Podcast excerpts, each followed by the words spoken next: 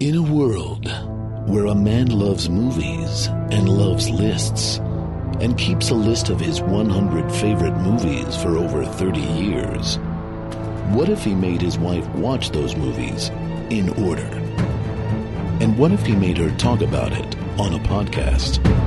Would she like them? Would she hate them? Can this marriage possibly survive this podcast? Find out what will happen in a world called Craig's List. Being from Earth as you are, and using as little of your brain as you do, your life has pretty much been devoted to dealing with fear. Everybody on Earth deals with fear. That's what little brains do. Fear is like a giant fog. It sits on your brain and blocks everything. Real feelings, true happiness, real joy. They can't get through that fog. But you lift it, and buddy, you're in for the ride of your life. That was a literal quote from the movie. That was a literal quote. Who did I sound like? Were, were you Rip Torn? I don't know. Is it Rip Torn's character who says that? yeah. But I wanted Okay. to I wanted to read it because it's the it's like the whole movie. That's what the movie's about. Uh, yeah, if you say so. You don't think so? Uh, I don't know. I don't know that I was listening to the quote as uh, just enjoying the music of your voice. Oh. Well, he's talking about fear and how getting past fear is what brings you real joy. And that's what the movie's all about. I think that is true. Do you think that's true? Well, we'll talk about it. All right. Hi, Craig. Hi, Carla. How's it going? Good. I feel like I haven't seen you in three days. I know it's been three whole days since I was in LA. I'm exhausted. I'm so tired. Oh no, what's going on in Portland? It's just been a long week and it's only Wednesday. I want to cry. Not because I'm sad, just because I'm tired. Well, I I don't want to cry. Uh, I don't want you to cry either. I know. I'm just saying. I'm tired. Things are fine. It's just a lot of work. Yeah, you know. it feels like Portland weather in LA though. Does it? Yeah, we had rain yesterday, and it's been it's been overcast, and uh, it's not going to hit seventy for a while. Like it's like mid sixties and kind of gray. And one week ago, it was 101 degrees. That's true. That's so crazy. Oh man. So you brought a little Portland weather with you to LA, When I came and to it's visit. Yep. and it's stayed that way. Yeah. Sure did. Now I'm back in Portland. It's been kind of sunny here, actually, which is funny. Hmm. But it's supposed to start raining tonight for the next few days. So that's the weather update, everyone. This has been a Craigslist weather update. but this isn't a Craigslist episode. it's not. It's a Carla's List episode. It is. What are, what are we talking about today? Oh, right. I have to do this part, huh? Uh, today we are discussing the 1991 feature, So formal. feature film of comedian and actor and director and writer Albert Brooks, Defending Your Life. Wow. Do you have hosting experience? I might. uh, I love this movie. This is such a fun movie for me. I've seen it many, many, many, many times. And so when it when you said you wanted to do another Carla's movie, this is the one I picked. Yeah. This is one that I could watch over, like What's Up Doc, very much in the same vein. Like I could watch this over and over, and I have. Um, and whenever I'm like grumpy or just want something on in the background while I'm doing other stuff, I'll totally put this one on. It takes the grump away. It does. It's real funny and and just fun and like sweet. It's very sweet, which is kind of surprising coming from Albert Brooks. Now, this movie could also be uh, the first episode of the Marathon. It could, but I feel like if we're going to do the marathon, we should probably do it in some sort of order, right? Chronological. Maybe. I don't know. Yeah. You're the expert on this stuff, on this list stuff. I don't know if Uh, I'm. I don't know if I'm the expert, but I mean, this is a because I love Meryl Streep. If you know, if you've listened to the podcast, you know that I'm really tired, so words are going to come out weird. Um, but oh, so when people ask me what my favorite Meryl Streep movie is, this is one that I very often will say, depending upon what kind of mood I'm in. Which is funny because it's not like uh, an over the top Meryl Streep performance. She's not known for this role necessarily, but Yeah. I just really, uh, I just really enjoy her in this movie, and I can always appreciate her, um, as an actress in all films, but I can't always appreciate her films. Is it crazy? Is it that does make sense? Is it crazy to suggest that this might be one of the roles that's closest to who she is as a person? well, I have that in your Qu- Craig's quotes. Craig's quotes. Okay. And by Queg's quotes, Um, patent. I don't know. I bet she's a little more feisty in real life. Uh, she's Uh-huh. very sweet in this movie. Um, and kind of like has the has the whole joke is that okay, hold on, everyone. Things are thoughts are overwhelming my brain. Uh, but the idea Not is, so easy to host this podcast, is it? I didn't say it was. Um, the whole idea is that Albert Brooks dies, and then he goes. to What spoilers? he goes to Judgment City, and Judgment City is a place where you're put on trial, and you're put on trial based on uh, the things that you did in your life out of fear. And so, um, if you if you aren't if you're found innocent, I guess, or not guilty, I guess, then you get to go beyond to the next level of things. If you're found guilty, then you have to go back to Earth. And so the joke between Meryl Streep and Albert Brooks's character is that he's he's there, um, and I think he's I forget how many days he's on trial, but he's on trial for a while, and she's had like a fantastic life where she's always been very brave, and uh, so the dynamic is is that she's kind of like the perfect person, and she's for sure going to move on to the next level, and he's really struggling trying to move on to the next level. Yeah, it's structured like a court case, right? Where you Yeah. have your uh your attorney who's kind of pleading your case, you've got the prosecutor and you've got judges that are listening and then you're you're watching clips from your life and uh making arguments on either side of how you behaved in those situations. Yeah. And so going back to the Meryl Streep thing, um, I looked at this article that was published a few years ago, I think in Vanity Fair. Oh, I should write my sources down. Uh, with Albert Brooks. Um, and he talks about defending your life in it and how it's become a cult classic and how it really has withstood the test of time. Um, he feels like all, all of his other films are very much of their time and couldn't be done today, but he feels like this is a timeless story. Um, and so Interesting. he talks about Meryl Streep. So I'm going to read what he said. Is that okay? Hey, this is your show. Okay, I'm going to read it. You don't Uh, need to ask permission for anything. Albert Brooks said, I met Meryl Streep at a party years and years ago. I think it was at Carrie Fisher's house. Meryl brought so much reputation to her life because of all these iconic roles, but when you met her, she was just so easygoing and natural. She was aware of my work and she asked what I was doing. I told her I was making this movie and she sort of jokingly said, Is there a part in it for me? I went home and thought, okay. It took a lot more from the producers to make that happen, but the person that I wanted for that role was the person that I sat and talked to at that party.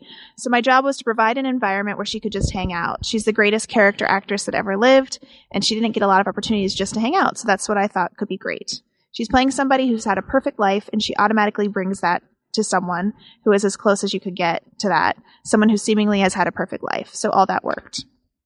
So I guess uh, the answer to your question from Albert Brooks's point of view is yes, this is very much like Meryl Streep in real life. I thought so. um, yeah. So, uh, her mom. I I'm read- sure sh- I read a thing where she said that her mom, when when her mom saw postcards from the Edge, she said that that was the closest to Meryl Streep's personality in real life. So there- interesting. there's her mom's point of view. Well, again, like if it's if it's based on him just having a casual, you know, shoot the shit conversation at a party, you know, she's only showing one side of herself. I'm sure she's much more complex Right. as a person, has many more sides, but uh, you know, he wanted that uh that casual, you know, friendly side of her. and she's a character actress, so I think that the reason watching this movie you would feel like, oh, this must be who Meryl Streep is, is because you don't often just get to see Meryl Streep being a normal person. Yeah.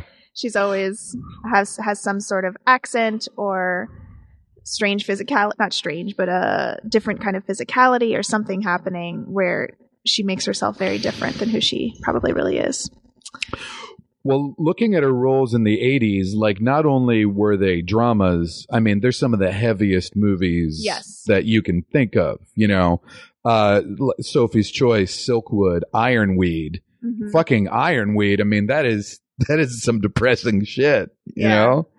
Uh but then I kind of looking at her career, she uh she did four movies in a row that were She Devil, Yeah. Postcards from the Edge, Defending Your Life, and Death Becomes Her. yeah.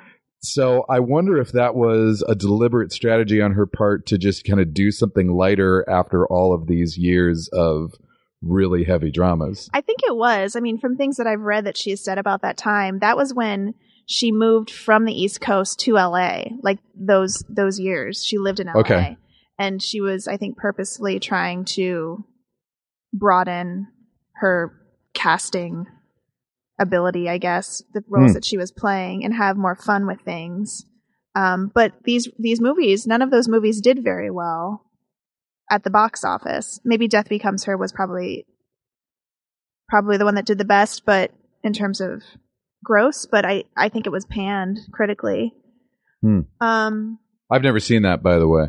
it's I need to watch it again. It's it's really I liked it a lot as a kid, but now that I know that it's like a satire about growing old in Hollywood, now I really want to see it because I'm curious how I would respond to it as an adult. Um, Because you're growing old in Hollywood? I'm not. I'm in Portland. uh, no, just because I would understand the the implications of that more. Aging. Yeah, exactly. Yeah. Um, and I haven't seen it in years, so maybe we'll do that one sometime soon. anyway, back to defending your life. Uh, so yeah, so um, there's uh, some really fun supporting character actors in this. Rip Torn, which you who you already mentioned, he plays Albert Brooks's defense attorney, and he's hilarious. He um, it's I think it's so funny how the defense attorney just kind of is like, it's okay, buddy, no big deal. Rip Torn makes this movie for me. He's Like, really funny in it. yeah, I mean, Albert Brooks and Meryl Streep are both great in it as well. The the whole premise of the movie is really smart and interesting and, and different. You know, there's a lot of afterlife movies, right? And this is maybe the most unique world that I've seen created in the uh, for something that's about the afterlife. Right. Um, but uh, Rip Torn is just he is uh like just his buddy more than anything. Uh, even though he's a big head and uh, Albert Brooks is a tiny head, right? Right. or a tiny brain, Tiny brain, yeah. little brain. Uh, and his whole like persona as the lawyer is just like this guy's awesome. Like look at all these things that he did, you know Yeah. which is which is probably the tack that he has to take with every client that he has, you know. Yeah. Uh, and then Albert Brooks's reactions to him are just so great too. And then there's one day where Rip Torn has the day off, and Buck Henry comes in Mhm. as his as his substitute attorney, and he does nothing to uh, stand up for him at all. Yeah. And so, like the contrast between his character and Rip Torn's is so funny. I think. and it's so funny too because it's not like uh he's not doing it to be mean to Albert Brooks. He's not like I'm going to get you, you know. He's not being manipulative or malicious. He's just he's just he, he doesn't feel like he needs to be defended. he just He's he, he's got a different style. yeah, he just does it with a smile. Nope, we don't need to we don't need to address that. It's so funny. Um yeah, in that article, uh, Albert Brooks talked about Rip Torn as well and how the studio didn't want Rip Torn. I guess he hadn't worked in a while, but Albert Brooks really pushed for him. And I guess he, it sounds like he might have been difficult to work with, but that he gave him so many takes, like surprising things that he did with it that he felt like it was really worth it at the end. Oh yeah, I mean he's notorious for being an alcoholic and mentally ill and very difficult to work with. Didn't he You know. like break into a bank or something not that long ago? I don't know when it was, but yeah, uh, I remember hearing that story. Oh, And then he's and then he's married to the woman who plays Rose in Accidental Tourist. who's that? Oh, really? Yeah, who plays William Hurt's sister? Oh, wow. How funny. Weird. Look I at think he's mu- he's much older than her. yeah. That's It's so kind of like us. Yeah. Except I'm the mentally ill alcoholic.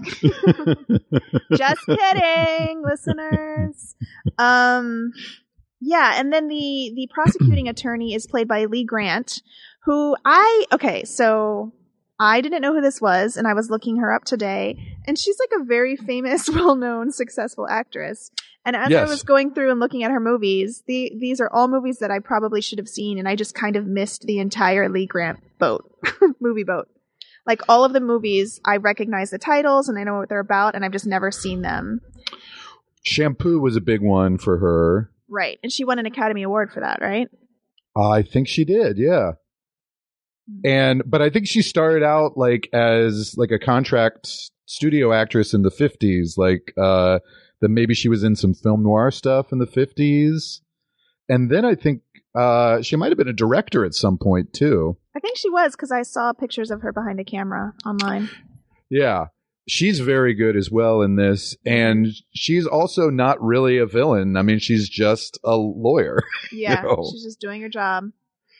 uh, and then and then she's actually you know kind of sympathetic to him in small ways, although she's known as a very like tough lawyer. Yeah. Yeah, I thought I she think- was really great.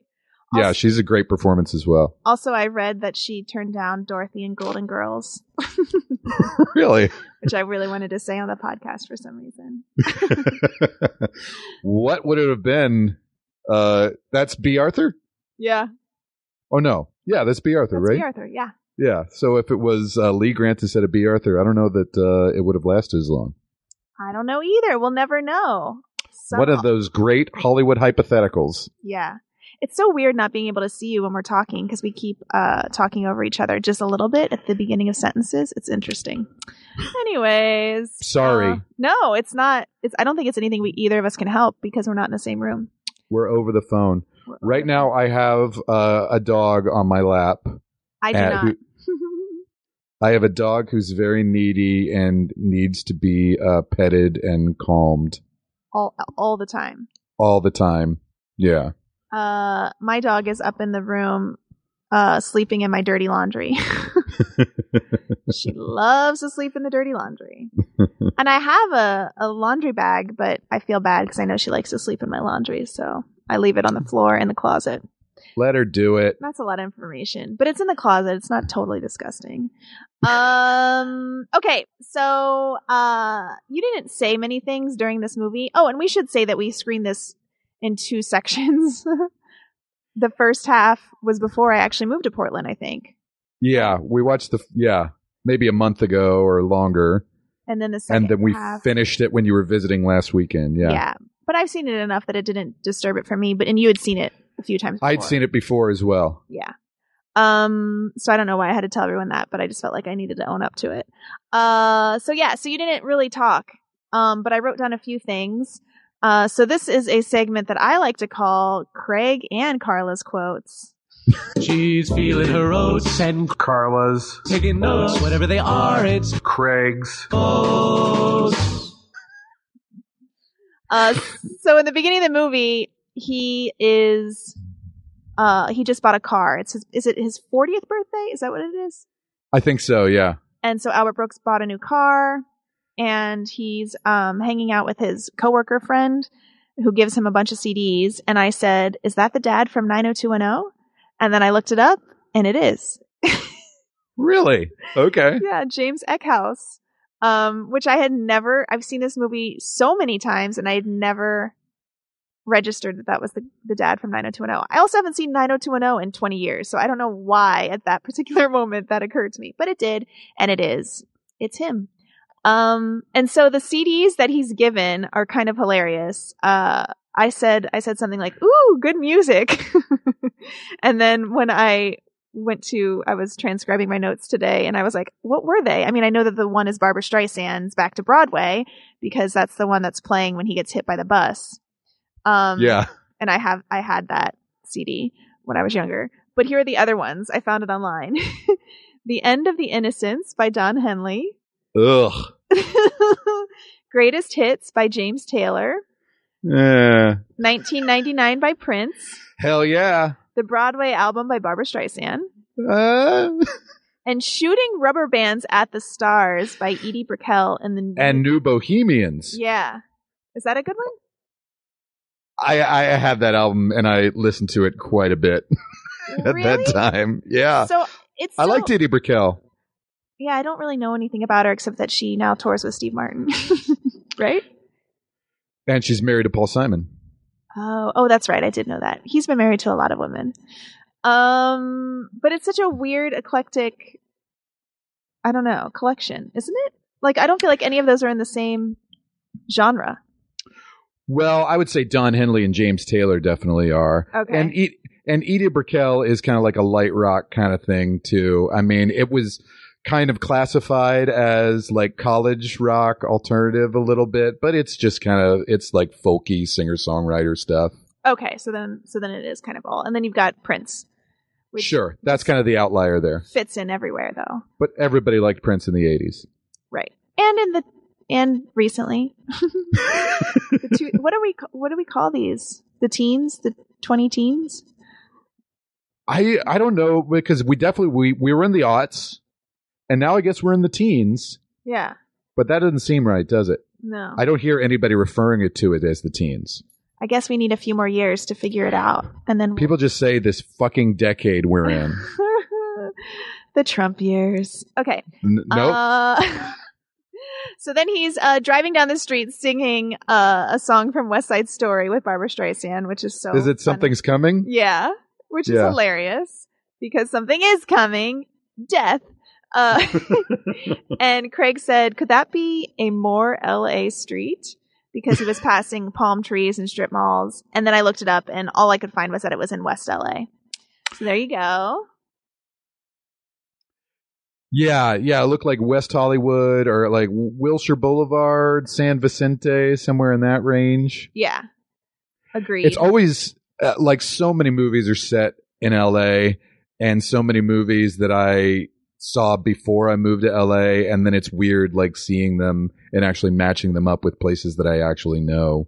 Yeah. No, I know it's super it's super strange. Um you know, I think that uh you know who I think is such a genius at showing parts of LA that you don't normally see? I might have said this on the podcast before. Do you know what I'm going to say? Quentin Tarantino? No. Because he is. Paul Thomas Anderson. Sure. Yeah. Well, The Valley. Yeah. Uh, I didn't understand the title Magnolia for the first few years that I that movie was familiar to me. I didn't Right. know that it was all about oh, it's Magnolia Boulevard, Yep. It show is. Okay, which which is what? In the valley. it cuts cuts through all the valley. Yeah. Yep, because you got real nice parts of Magnolia Boulevard and real cruddy parts. It spans That's right. the whole thing.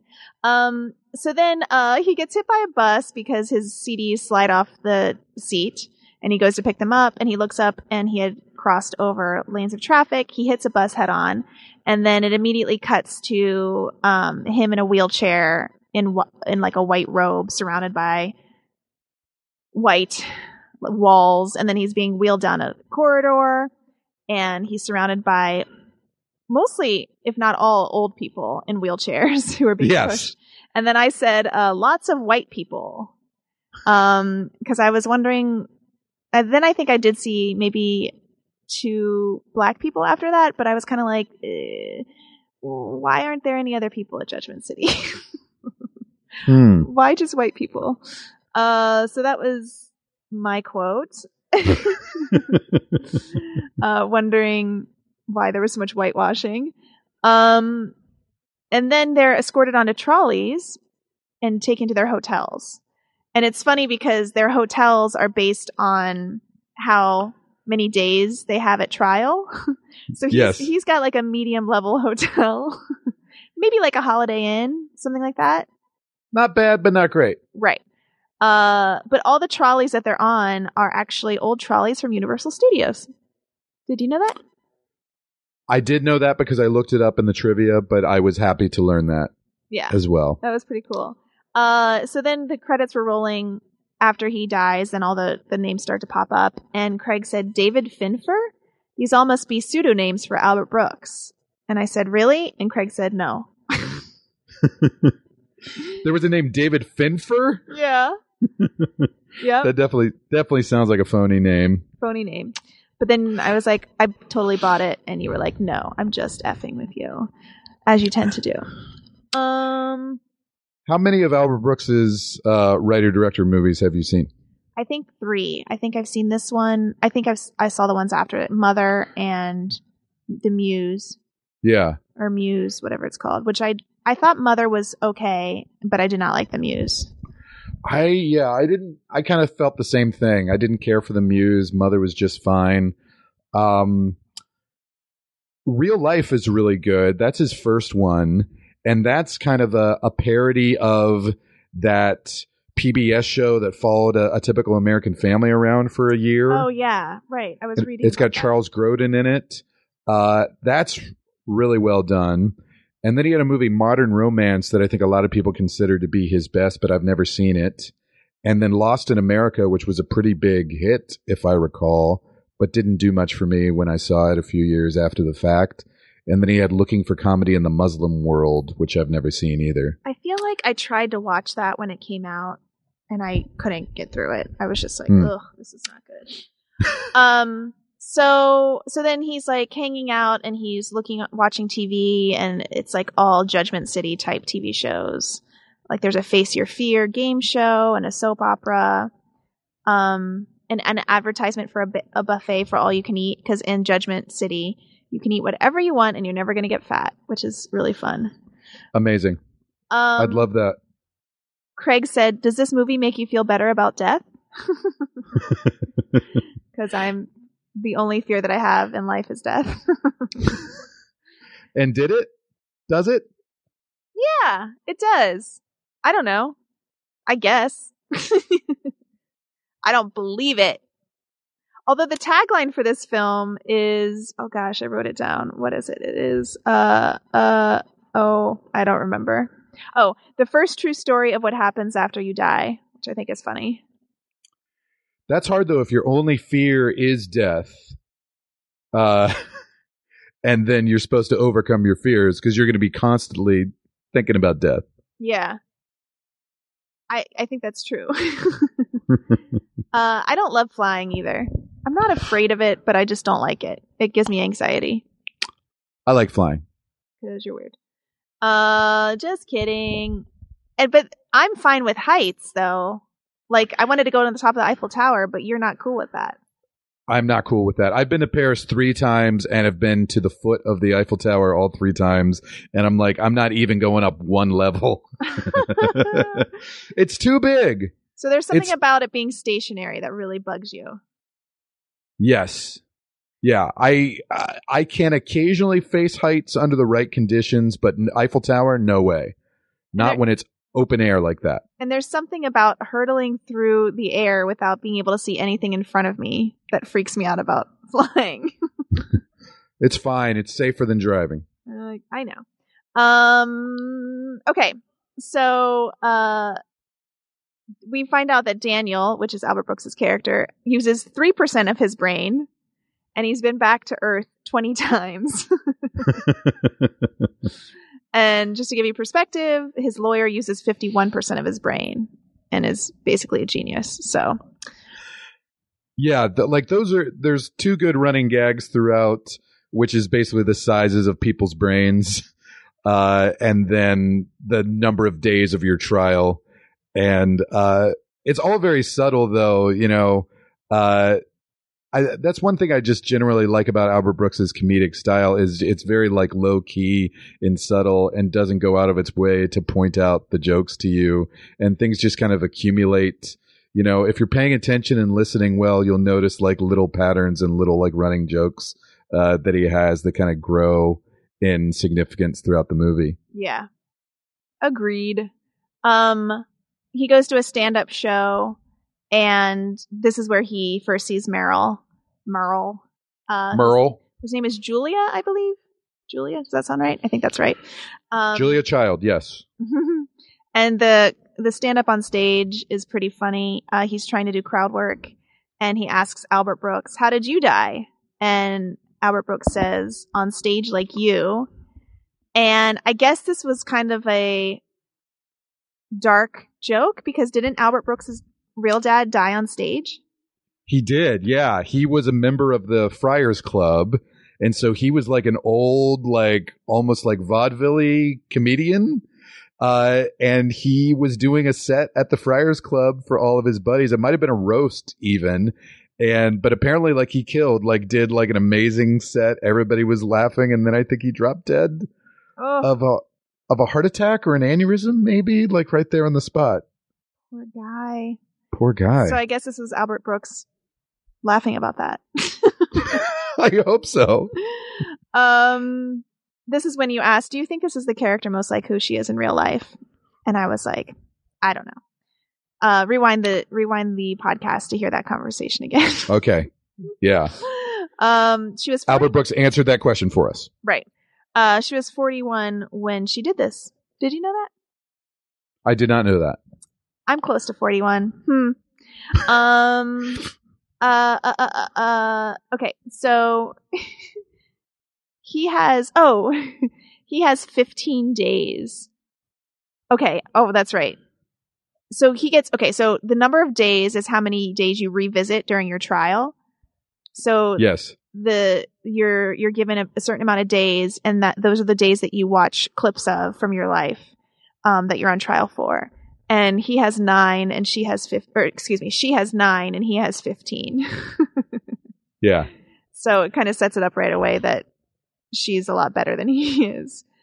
um, he goes to a sushi restaurant, and uh, the chefs are mm, what's the word? Uh, Asian stereotypes? Asian stereotypes. And uh Craig was like, I don't he was like, you could not get away with those sushi chefs now. Um no, but it's odd that I remember that scene as being like, oh, that was a really funny scene with all the sushi chefs and Yeah. everything. Of like, at the time, I don't think there was anything tonally uh, unusual about it in terms of its depiction of of characters. You know, it is kind of a parody of the way you get greeted by all the chefs when you go to, which still happens. You know, Right. when you go to a sushi sh- uh, restaurant these days. But yeah, it is kind of. It's a little over the top and an extreme, yeah, it's and kind of- uh, it would not be covered the same way these days. um the the movie does start to um I don't know, this is like these are like little things where it still could have done a better job, but uh her lawyer is an African American man and then the judge, the female judge in his trial is black as well. So, yeah. That gets a little better.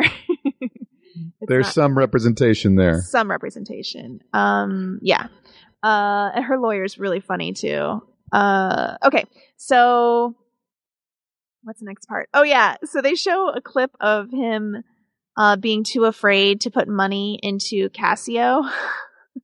Yes. Uh, and so he puts money, uh, invests, I, I guess, in cattle instead.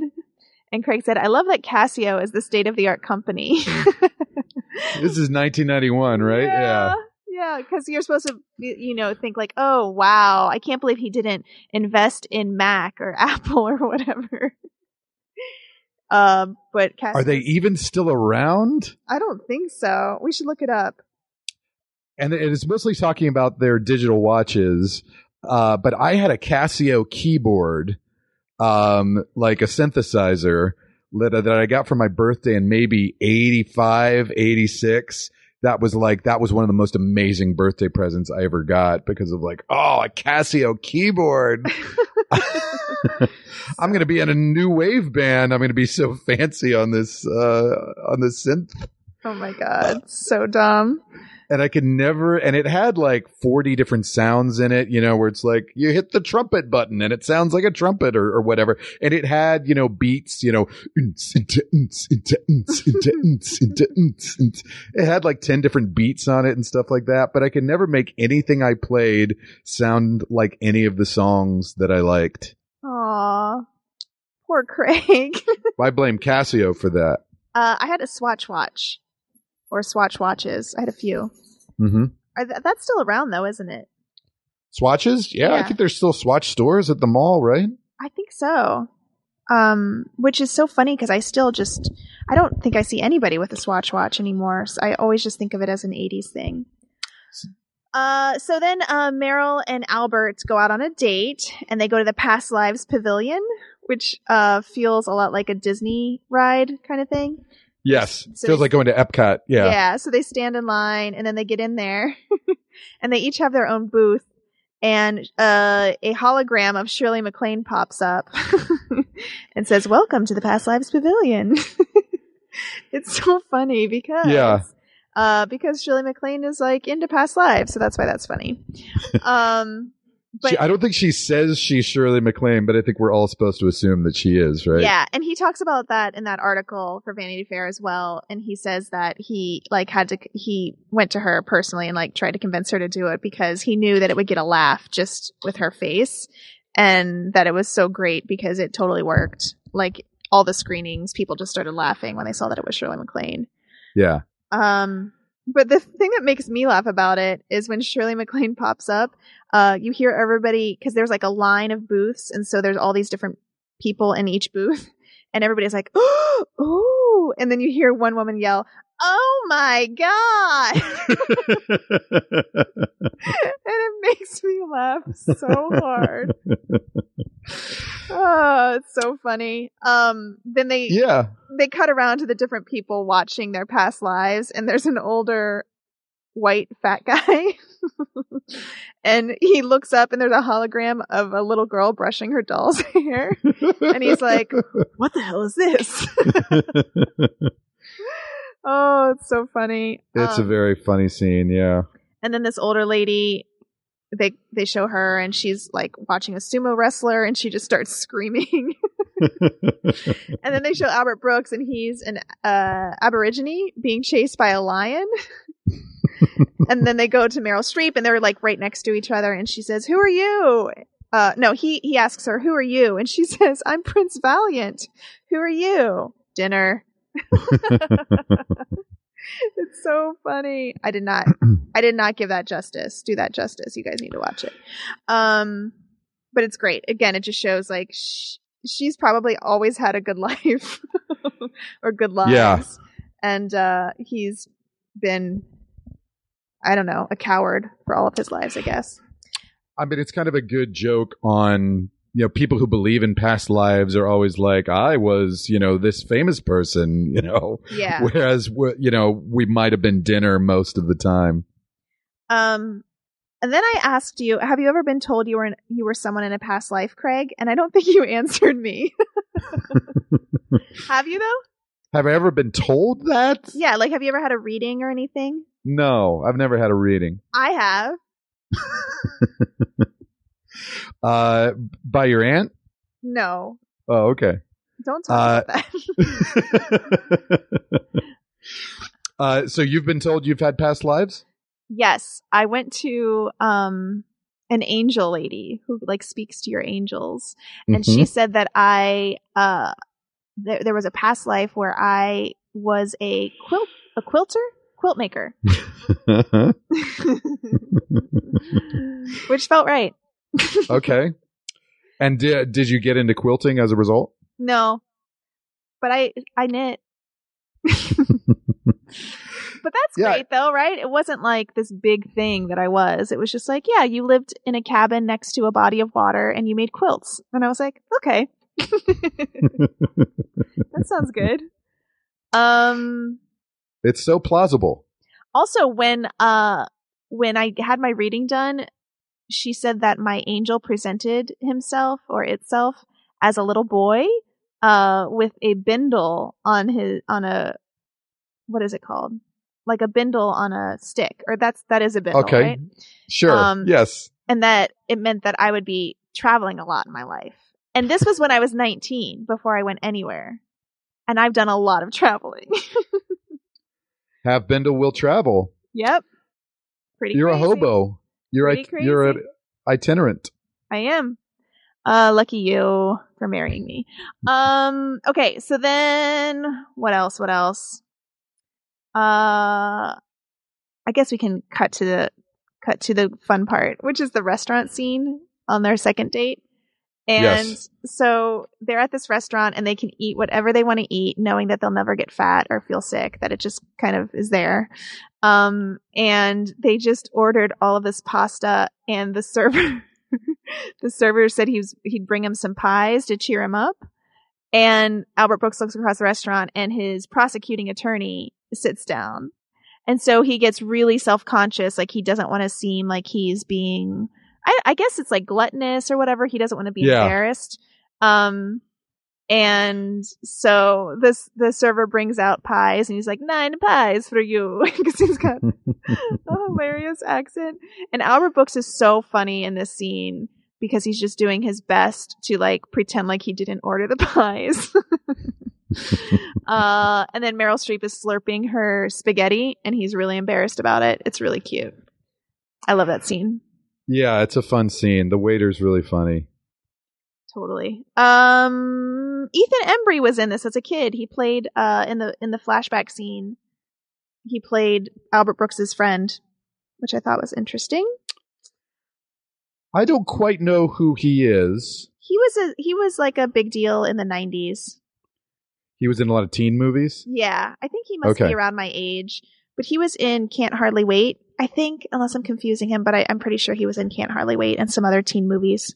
Never seen that. Oh, you're missing out. Maybe we'll watch it t- together one time. I actually haven't seen it since college, probably, but I would love to see it again. Uh, okay, so then he goes through trials and he it's not going well, is the idea, and she's going through her trials and it's going great, and it's their last night together before they both get their results from their trials, and she wants to sleep with him, and he he decides he can't do it because he's he's afraid that if he sleeps with her then he'll be missing her forever and ever because he knows deep down that he's going back to earth when she gets to kind of ascend to the next level mm-hmm. um and so they don't sleep together and then he goes into his final trial day and they show the clip from the night before when he says that he he won't sleep with her and it's really sad because they they all look at him like he's so pathetic Yeah. uh, and he kind of is. Um, but it's also kind of funny because he blames it on, uh, like how on Earth everybody's freaked out about AIDS So- and STDs, and so it's not that he thinks that she has one, but he just, you know, it's just drilled in his brain that he has to be careful or whatever, which I thought was a funny play on that. I guess that is kind of a timely joke that plants it in 1991 Exactly. specifically. Yeah. yeah. Absolutely. Um, and so they find him guilty of fear and they decide to send him back to Earth. And the final scene is they're on their trolleys. Um, Albert Brooks gets on his trolley and he's going in one direction and she goes in another and they see each other across the way and they start waving and yelling at each other. And Albert Brooks breaks, oh, this is the spoiler, you guys. So if you haven't seen it yet and you want to, go watch it. He breaks out of his seatbelt and he jumps out of the trolley and he gets electrocuted, which is really funny. And because I just think that's funny. And then he runs across and almost gets hit by the other trolleys. And then he jumps onto the side of her trolley, freaking everybody out. Uh, and they're screaming like, let, let him in, let him in. And she's like, please let him in.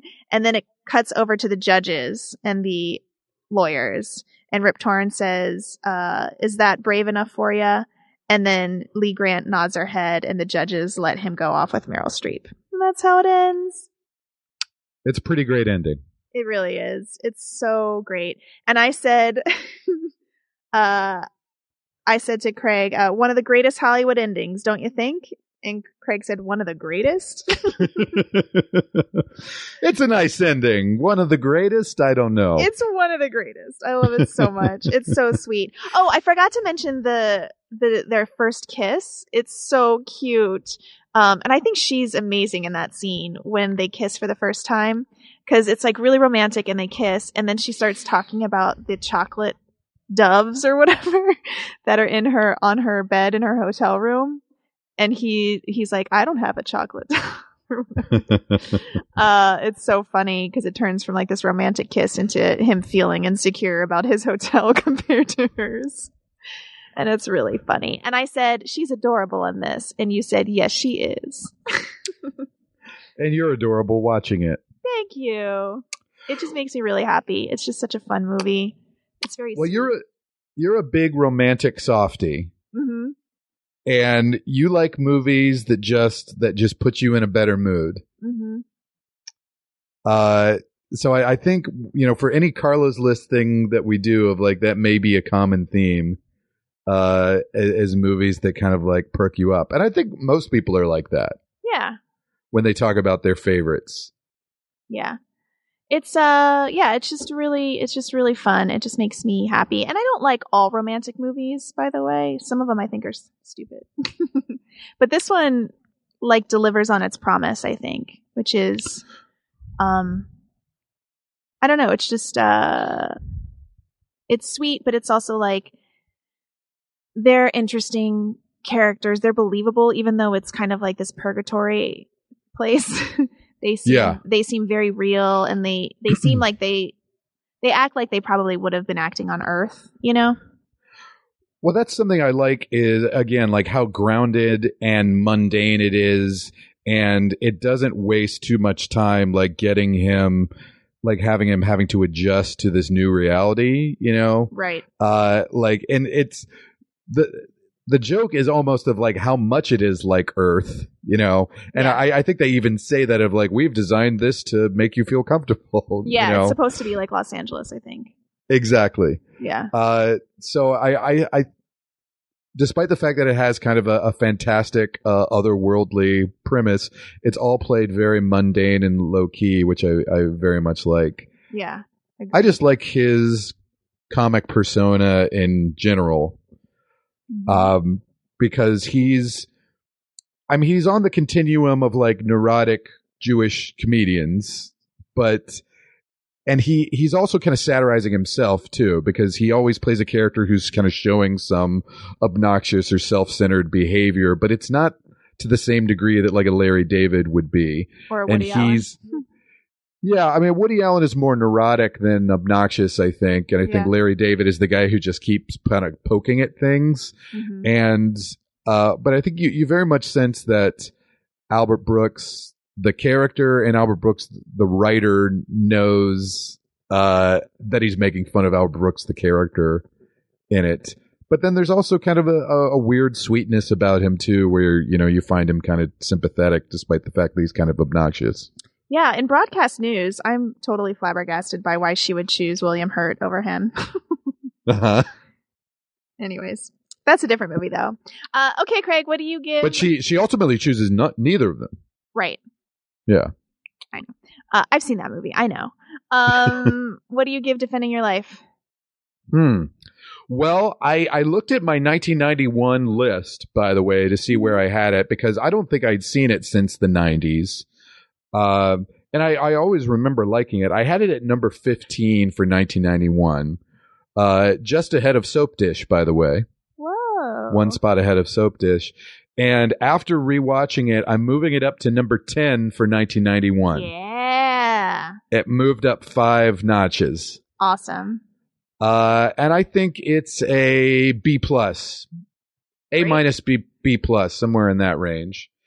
I have it right behind Terminator 2 for 1991. It's not oh better than Terminator. Oh god i love terminator 2 i agree i agree with you You think Terminator 2 is the better movie? i love terminator we should do terminator 2 i really do Okay. love it it's probably in my top 20 i love that movie really? Okay. Wow. I don't know. Well, I make I make these grand statements, but I have not sat down at all to figure it out. Yeah. Uh, I love that. movie. I saw Terminator 2 in the movie theater, I think, four times when I was 11 years old. uh, I didn't see this until I was a teenager, this one. Um, okay, so let's, uh, I gotta get going here, but you wanna improvise a quick scene? Sure. I did not think this through at all. I'm so sorry. Maybe we can do, uh, maybe we can do the prosecutor, Lee Grant, and Rip Torn, um, the defense attorney, uh, like in the hallway after they've just let Albert Brooks go with Meryl Streep. Okay. Okay. Well, uh. I guess we did the right thing. Oh, we sure did. Pretty, pretty great ending, huh? One of the all-time great endings. I, I don't know about great, but it was It was fantastic. It was certainly very nice. Are you kidding? That guy he electrocuted himself. He stood in front of a bus, all for love. Uh, I use uh, 68% of my brain. I never kid. Well, almost up to 69, huh? Yes. 69. Oh, I get it. I was pretending like you didn't say it. I was moving past it. Well, I said it. I'm hovering right about 54. It feels like it. Wait, why, why, why- so high and mighty with me? We, we should uh, d- go out and get some lunch sometime. All right, this is not professional. This is unprofessional of you. I'm a lawyer and I have uh, a very giant brain, and I don't really need to hang out with you to make myself feel better about myself. You know that people call you Dragon Lady. I love it. It makes me feel very powerful. Break into a bank with me sometime. And I do I do spit fire. So, you know, Oh, congratulations. That's fantastic. uh I need to go and I need to eat 12 lasagnas. Okay. Is that is that Carla or the character talking? Uh you can come with me if you'd like. All right. You- Yeah, I'd I'd love 12 lasagnas. That sounds amazing. the end. All right. And I know you want to watch uh, World Series Game 7 too, right? Uh uh, uh nope. uh but I hope that your team wins, whatever that means. They're winning right now. All right. Well, I'm going to let you go. I love you. Well, that was a Carla's List episode, guys. I hope you enjoyed it. We'll be periodically checking in with various movies that are among Carla's favorites, uh, just to give her, you know, a little equal time. And uh, Defending Your Life was a really fun movie that uh, that I enjoyed rewatching, and uh, I can see why it's one of your favorites. Thanks, babe. Have a great week. You have a great week. And Craig's listeners, tune in uh, next week when we'll resume Craig's list with a little movie called Streetcar Named Desire. Stella! The list is an absolute good. The list is life.